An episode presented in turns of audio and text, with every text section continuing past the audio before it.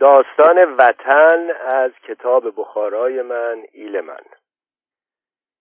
ایل همزمان با طلوع ستاره سحری همان ستاره که با ماه و خورشید رقابت می کند به پا خواست و به حرکت افتاد.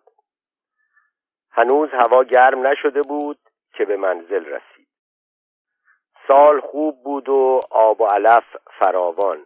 منزلگاه مرغزاری بود دلکش در میان تل و تپه پردرخت.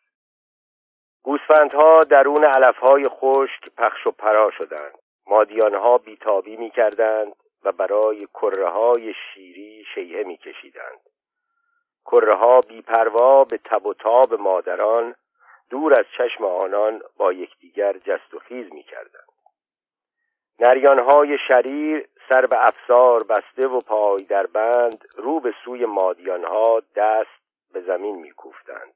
شترها بار برگرفته و آسوده سر در شاخه های درختان فرو برده بودند. خرها و قاطرها جل و پالان بر زمین نهاده توی چمنهای زرد خزان زده قلط می‌زدند. مردی سگش را گم کرده بود و سراسیمه فریاد می‌کشید. قرباش قرباش. نام سگش قرباش بود. راز قرباش از پرده برون افتاده بود. وفای نژادی را از یاد برده در راه به بوی ماده سگی قوم و قبیله را رها کرده بود. صدای زنگ شهازها بزهای نر پیشاهنگ در فضا پیچیده بود. هر یک از گله ها شهازی داشت. شهازها هیکل برازنده یال و کوپال باشکوه ریش دراز و شاخهای پرپیچ و خم داشتند. هر جا می رفتند گله هم به دنبالشان می‌رفت. اگر توی چاه و پرتگاه می پریدند گله هم توی چاه و پرتگاه می پرید عقل گله ها در کله شهازها بود. بر گردن هر شهاز زنگی خوشاهنگ و پرتمطراق آویخته بود. مردها تخماق به دست میخ چادرها را بر زمین میکوفتند زنها با خلالهای تیز چوبی از لاع چادرها را به هم میدوختند. جوانها جوالها خرجینها و شله ها را به ردیف در کنار یکدیگر میچیدند. آب میآوردند آتش میافروختند و بسات تای و قلیان پیران را فراهم میساختند. صدای تیر و تفنگ در یکی از تپه ها به گوش می رسید شکارچی ها به شکار کپک رفته بودند. کپک های تپه های دیگر بیخبر از حال زار همجنسان خود قهقه سر داده بودند.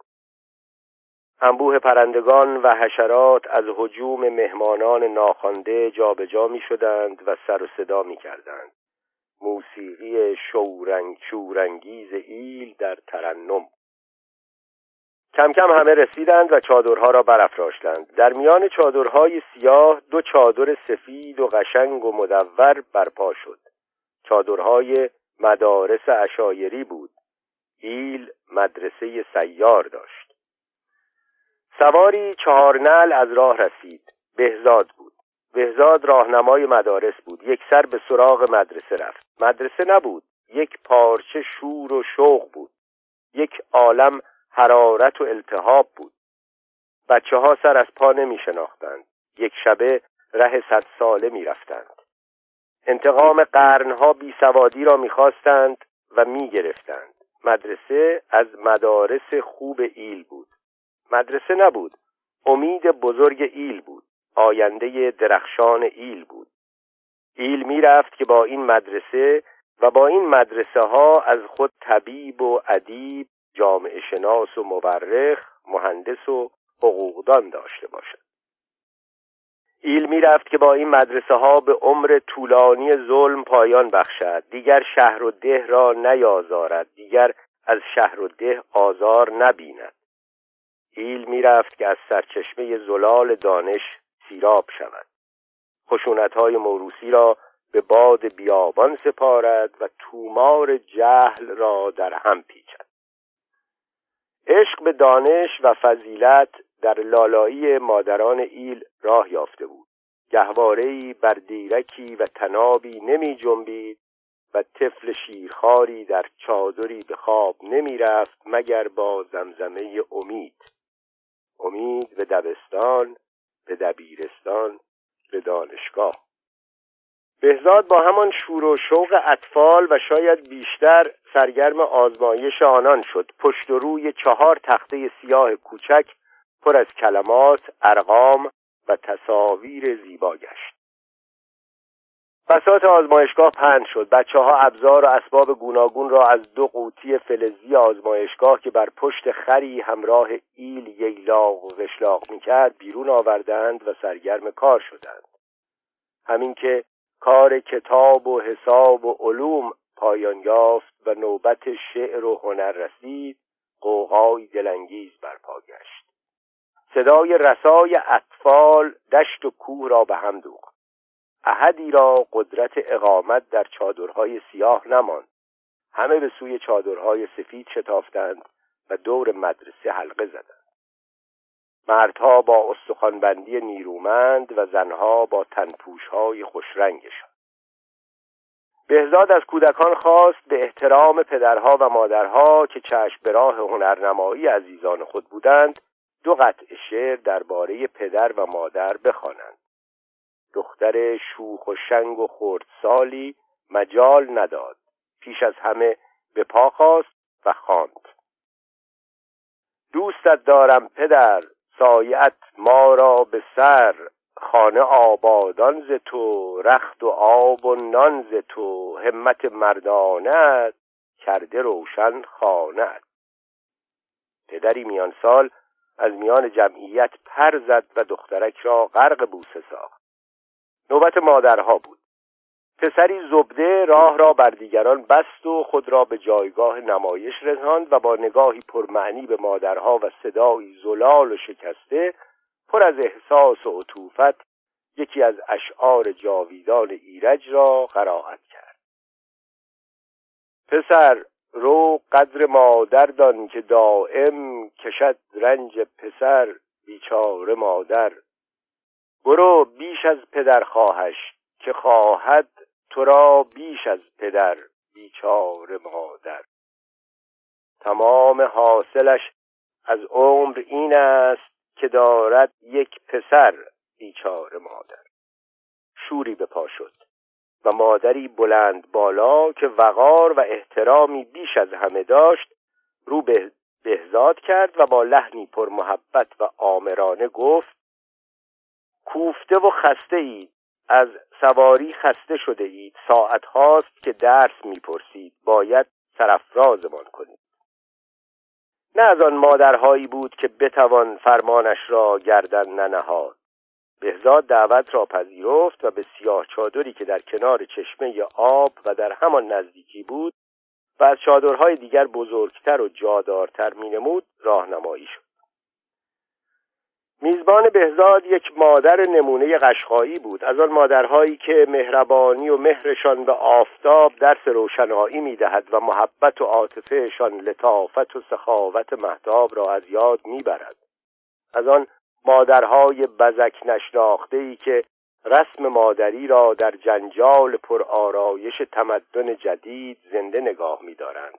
از آن کیمیاهای کمیابی که مادرهای امروزی لایق جفت کردن کفش پایشان هم نیستند. کف چادر با گبه قشنگ و گلیمی خوش رنگ فرش بود. بهزاد نشست.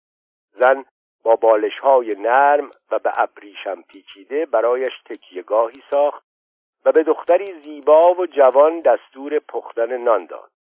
چنان زیبا که بهزاد را هاج و واج کرد. دختر چارقد تور و دستمال کلاقی به سر داشت. دو دسته موی تابدار از کنار چارقدش بیرون زده گوشه ای از پیشانی و صورتش را زینت داده بود. پیراهن بلند و رو جامعه مواجش از چیت گلدار بود. ارخالقی از مخمل قرمز به تن داشت. سراستین ارخالقش دراز بود. حاشیه چیندار سیاهی دامن روجامش را آراسته بود.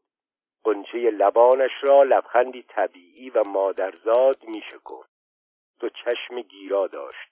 سایه مژگانش جان بخش بود. اهل جلوه و ناز نبود ولی خورشید بود. نمی‌توانست نتابد. چشمه ناز بود. نمی‌توانست نجوشد. دختر دست به کار شد. زیبایی وقتی با کار و تقوا و بیگناهی بیامیزد دو چندان می شود سفره زخیم و پشمی و سفید نان را که نزد اشایر محترم است و در گوشه خلوتی بود برداشت و در کنار اجاقی که تازه کنده بودند روی نمدی پاکیزه پهن کرد. تشت تمیزی را از آب چشمه نیمه پر کرد و پهلوی سفره گذاشت. سراستین دراز الخالق زحمتش می‌داد. الخالق را بیرون آورد و بیپروا آستین پیراهن را بالا زد. دو بازوی مرمرین از جوال زرد رنگی آرد بیرون کشید و در تشت ریخت کمی نمک ریخت مشت زد و خمیر ساخت با انگشتان کشیده و بلندش خمیر را به شکل گلوله های به اندازه یک توپ کوچک بازی درآورد. هر یک از گلوله های خمیر یک چانه برای یک قطع نان بود. با هیزم و چیله و خس و خار آتش اجاق را افروخت و سه سنگ در سه گوشه آتش نهاد. تابعی مسی را که به درونش خاکستر مرتوب مالیده بودند تا نان را نسوزاند روی اجاق گذاشت. از کنار سفره پشمی ترکه چوبی نازک سفیدی به نام تیر برداشت و با آن یکی از چانه های خمیر را روی تخته کوتاه پایداری که در کنارش بود پهن کرد قلتاند چرخاند و آنقدر قلتاند و چرخاند تا به شکل ورقه نازکی درآمد. ورقه نازک را با یک میله سبک فلزی برداشت و روی تابه داغ گذاشت تا برشته شد و خال انداخت. ورقه دوم نان را روی اولی نهاد با و با میله فلزی هر دو را زیر و رو کرد تا از هر نان یک رویه برشته شود و خال بیاندازد همین که چند نان آماده می‌شد آنها را بر می داشت و در مجمعه مسی بزرگی میگذاشت. به زودی نان تازه و داغ کافی برای مصرف خانه و خانواده و مهمانان فراهم گشت. همزمان با تهیه نان میزبان سخاوتمند دستور کباب بره داده بود. تک و تعارف فایده نداشت. روی یکی از گبه ها مادر و دختر سفره غذا را گستردند و ظرفهای پاکیزه مسی لبنیات را روی آن چیدند. میزبان دهان دو کیسه کوچک و سفید ململ را باز کرد و گرد پونه و چویل را درون دو نلبکی دختر نشان ریخت و کنار دوغ و ماست و پنیر گذاشت. عطر گیاهان کوهستانی سفره را معطر کرد.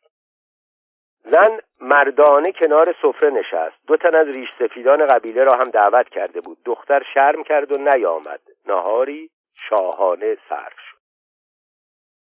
بعد از ظهر هوا رو به گرمی رفت. تیغ آفتاب گزنده بود. نور گرم از لای منفذهای چادر روی فرش میتافت. سایه چادر راه راه شده بود. چیغ را کنار زدند تا نسیمی بوزد. هوا بی حرکت بود. میزبان تعارف کرد که بهزاد کتش را در بیاورد و استراحت کند. چادر را خلوت کردند. بهزاد یکی از بالش ها را زیر سر گذاشت کتابی را که در جیب داشت به دست گرفت و دراز کشید. ساعتی بعد چای آماده بود. دور مهمان جمع شدند. مادر رو به بهزاد کرد و گفت هیچگاه شما را این همه خسته ندیده بودم. همیشه می‌گفتید و میخندیدید. امروز غمزده و ناآرامید دخترک با نیم نگاهی به بهزاد سینی چای در دست داشت. بهزاد جوابی نداشت که بتواند بر زبان آورد. میزبان کریم و بزرگوار دست از کرم و بزرگواری بر نمی داشت. چای مجددی تعارف کرد و ادامه داد آنچه شما را از این همه خستگی میرهاند چای و قوت و غذا نیست. اگر اجازه دهید ساربانی را که در همین دو قدمی است خبر کنیم تا برایتان نی بنوازد. نفس گرم و پنجه سهراسا دارد. بهزاد قصد عزیمت داشت ولی زانویش سست.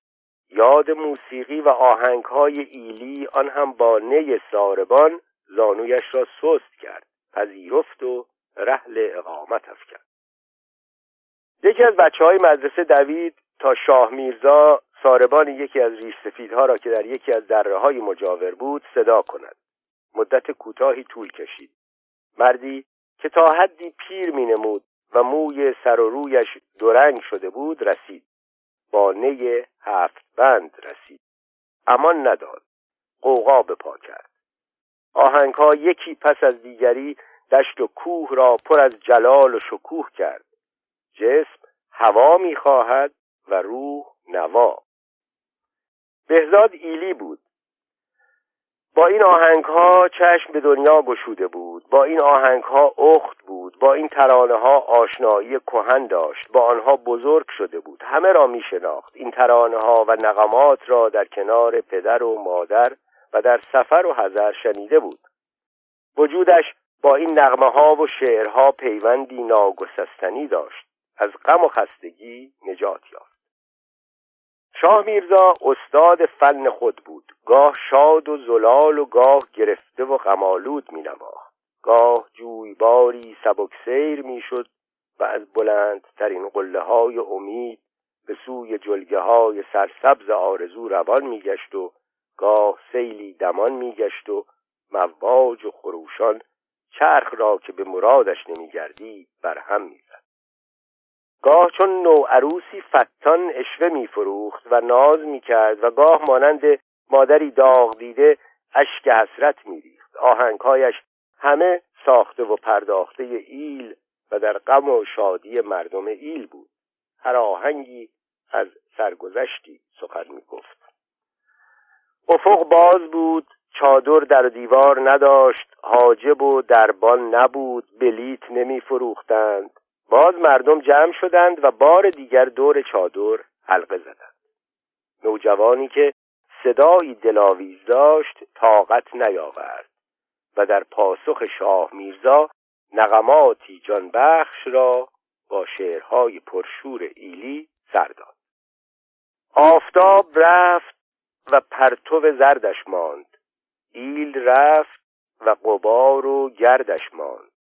من آن چشم سیاه را نبوسیدم و در دلم دردش ماند. ماه می رود که بخوابد. تو نیز برخیز تا به خواب شویم. نوازش پستانهای سپیدت عادت انگشتان من است. دختری رقصنده دیدم ایسوانی تا کمر فروهشته داشت.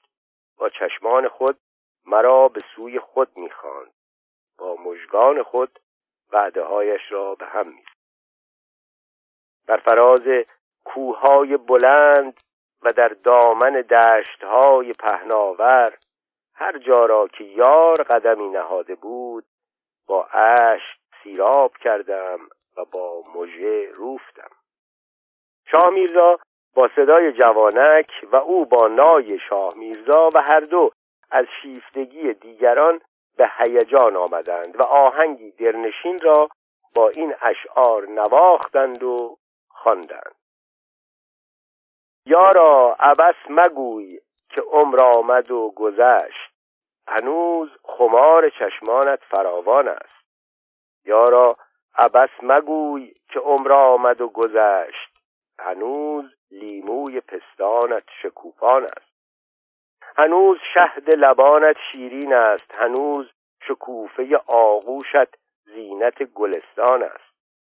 هنوز نهال اندامت نوسمر است هنوز گل رویت در بهاران است. هنوز آن خال سیاه بر آن سینه سپید همچون بنفشه دلانگیز و دلستان است. شاه میرزا همه را مسهور کرده بود. یک لاغبا بود ولی بر کوه و دره سلطنت می‌کرد. نوازنده هنرمند ایل بینوا به نظر می رسید استخوانهای مفاصل آرنج و زانویش مثل خنجری تیز پارچه نیمدار لباسش را دریده بود. چهار وصله ناجور زینت بخش کت و شلوارش بود. هر دو لنگه ملکی کهنش پیش پنجه چرمی داشت. یقش بی دکمه بود. سنجا قفلی زده بود. پیری زودرس چشمش را علیل ساخته بود. در انتظار آب بروارید بود. شاه میرزا ظاهری رقتانگیز داشت ولی بر جهان دلها و جانها فرمان روایی می‌کرد. جمعیت غرق سکوت بود. کودکان دم بر نمی آوردند. پرندگان پر نمی زدند. اسبها از جست و خیز باز ایستاده بودند. سنگها جان گرفته بودند. آهنگها مانند آبشاری از نور بر سر و جان همه فرو می شاه میرزا با اشکی در چشم نی را بر زمین گذاشت و با یکی دو فنجان چای داغ نفس را تازه کرد و سپس با نگاهی ژرف به افقها و کوهها آهنگ دلنشین دیگری را که از بوم و بر و شهر و دیار دیرین قشقایی ها سخن می گفت سر داستان قشقایی ها داستان جدایی هاست و چه کسی بهتر از نوازنده نی می‌تواند چون این داستانهایی بسراید و بازگوید؟ این ایل ترک زبان از کجا آمده و چگونه در خطه سعدی و حافظ جای گزیده است؟ شاه میرزا با نغمه و نوجوان خوش صدا با سرودی بدین پرسش پاسخ دادند. این راه به تبریز می رود به تبریز عزیز می رود خدایا راهی نشان مانده تا به سرزمین خیش بازگرد. از تبریز نیز فراتر رفتند و با ابیاتی چند از زیبایی های دربند مغان و هشترخان سخن گفتند. شهری را که دربند می نامند باغی دلگشاست بالای سرش کوه است پایین پایش دریاست.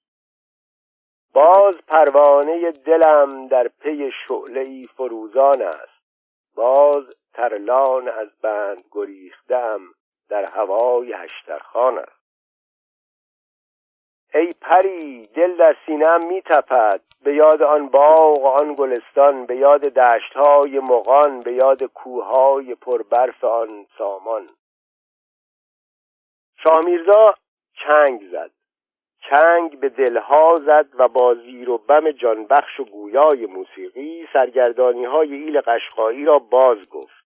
او با روشنی و فساحت با زبان سهراسای آهنگ با زبان شیرین نغمات با زبان مقدس صوت و صدا بیشتر و بهتر از هر مورخ و قصید سرا سرگذشت آوارگی قشقایی را نشان داد. او نشان داد که ایلش هیچگاه و در هیچ جا از طوفان در امان نبوده است. او نشان داد که مردم ایلش هیچگاه و در هیچ جا پناهگاهی که بتواند در آن بیارامد و بیاساید نیافته است. کار شاه میرزا و همکار جوانش هنگامی به اوج رسید که درباره اسکان اجباری و تخت قاپوی ایل به زبان آمدند. آهنگ اسکان بیش از همه خون به دل کرد. در گوش ایل هیچ واژه‌ای به اندازه این واژه حزناور و دردناک نبود. ایل در قدرت و شوکت بود. آسوده و آرام زندگی می‌کرد. چمنزارهای زیبای فارس را زیر سم اسبان و گوسفندان خود داشت. چادرهایش را با سرفرازی بر دامن دشتها و کوهها میافراشت و عرصه را بر آهوها و پازنها تنگ می‌کرد. هیولای تخت قاپور رسید.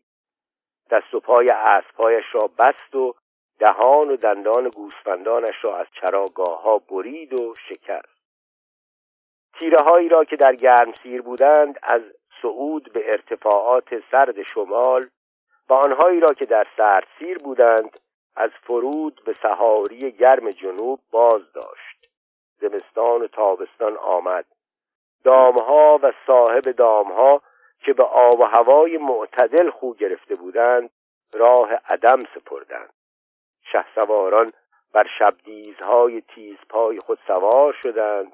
و در افقها ناپدید شدند. زنهای رنگین پوش ایل در ماتم آنان معجر پلاسین پوشیدند. شاه میرزا با زبان گویا و رسای موسیقی آنچه را که با کلام میسر بود گفت و سرود و جوان خواننده کارش را با این ابیات داده کرد. ای ساربان که می‌روی ای ساربان که شترها را میرانی و می‌بری به کجا می روی خانه سوخت کاشانه سوخت زاغ سیاه بر آشیانت نشست خانه و کاشانه و آشیانت سوخت. سوختیم سوختیم ای کاش بسوزید. در خانه گلی ماندیم ای کاش در خانه گلی بمانید.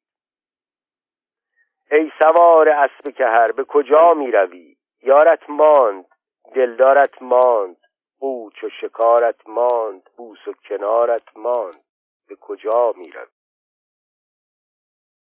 سالهای اسکان سالهای مرگ اسبان و سواران بود. سالهای رونق گورستان بود. سازهای ایل شکست چنگهایش درید تنابهایش گسست خیمه هایش فرود آمد. سالهای اسکان سالهای شیون و شکایت بود. موسیقی ایل را از اندوهی جانگزا لبریز کرد. ایل قشقایی کوچنده و متحرک بود. قدرت تحرک و فرار داشت. همین که بار ستم را سنگین میافت آهنگ مهاجرت می‌کرد. در طول عمر درازش بارها چنین کرده بود. خاور و باختر و شمال و جنوب را در نوردیده بود. ایل قشقایی درختی پای در بند نبود. همین که جور اره و جفای تبر را می‌دید به خیال سفر میافتاد. ولی این بار کارش به دشواری کشید. خاک دلکش فارس دامنگیر بود. به هر وجب از خاک این خطه عشق میورزید. شیراز را زیباترین شهر ایران و جهان میپنداشت. کلمه شهر را فقط شایسته شیراز میانگاشت. ترک فارس ترک وطن ترک یار و دیار برایش آسان نبود. نه قدرت قرار و نه توان فرار داشت. نه می توانست بماند و نه می توانست بگرید ساربان هنرمند و جوانک خوشاوا با آهنگی و شعری از این رمز و راز پرده برداشتند. از وطن خواستند که ایل را همراهی کند و تنهایش نگذارد. چشمه ها چمنها کوها و دره ها را شادی ها و غم ها را یادها و خاطره ها را وطن را فارس را به همراهی و حرکت دعوت کردند. ای وطن برخیز تا به راه افتیم. دیگر اینجا جای ماندن نیست. در تو ای وطن نمی‌توان ماند. بی تو ای وطن نمی‌توان زیست. ای وطن برخیز تا به راه افتیم. آفتاب به مغرب نزدیک شده بود. ایل فردای دشواری در پیش داشت. باز با طلوع ستاره سحری همان ستاره‌ای که با ماه و خورشید رقابت می کند حرکت تازه‌ای آغاز می گشت وقت آن رسیده بود که دیرک چادرها را فرو کشند. بهزاد بهانه دیگری برای ماندن نداشت. ناچار از میزبان و دخترش و مردم خداحافظی کرد و پا به رکاب گذاشت. لبخندی وعده دهنده از لبی سرختر از یاقوت بدرقه راهش بود.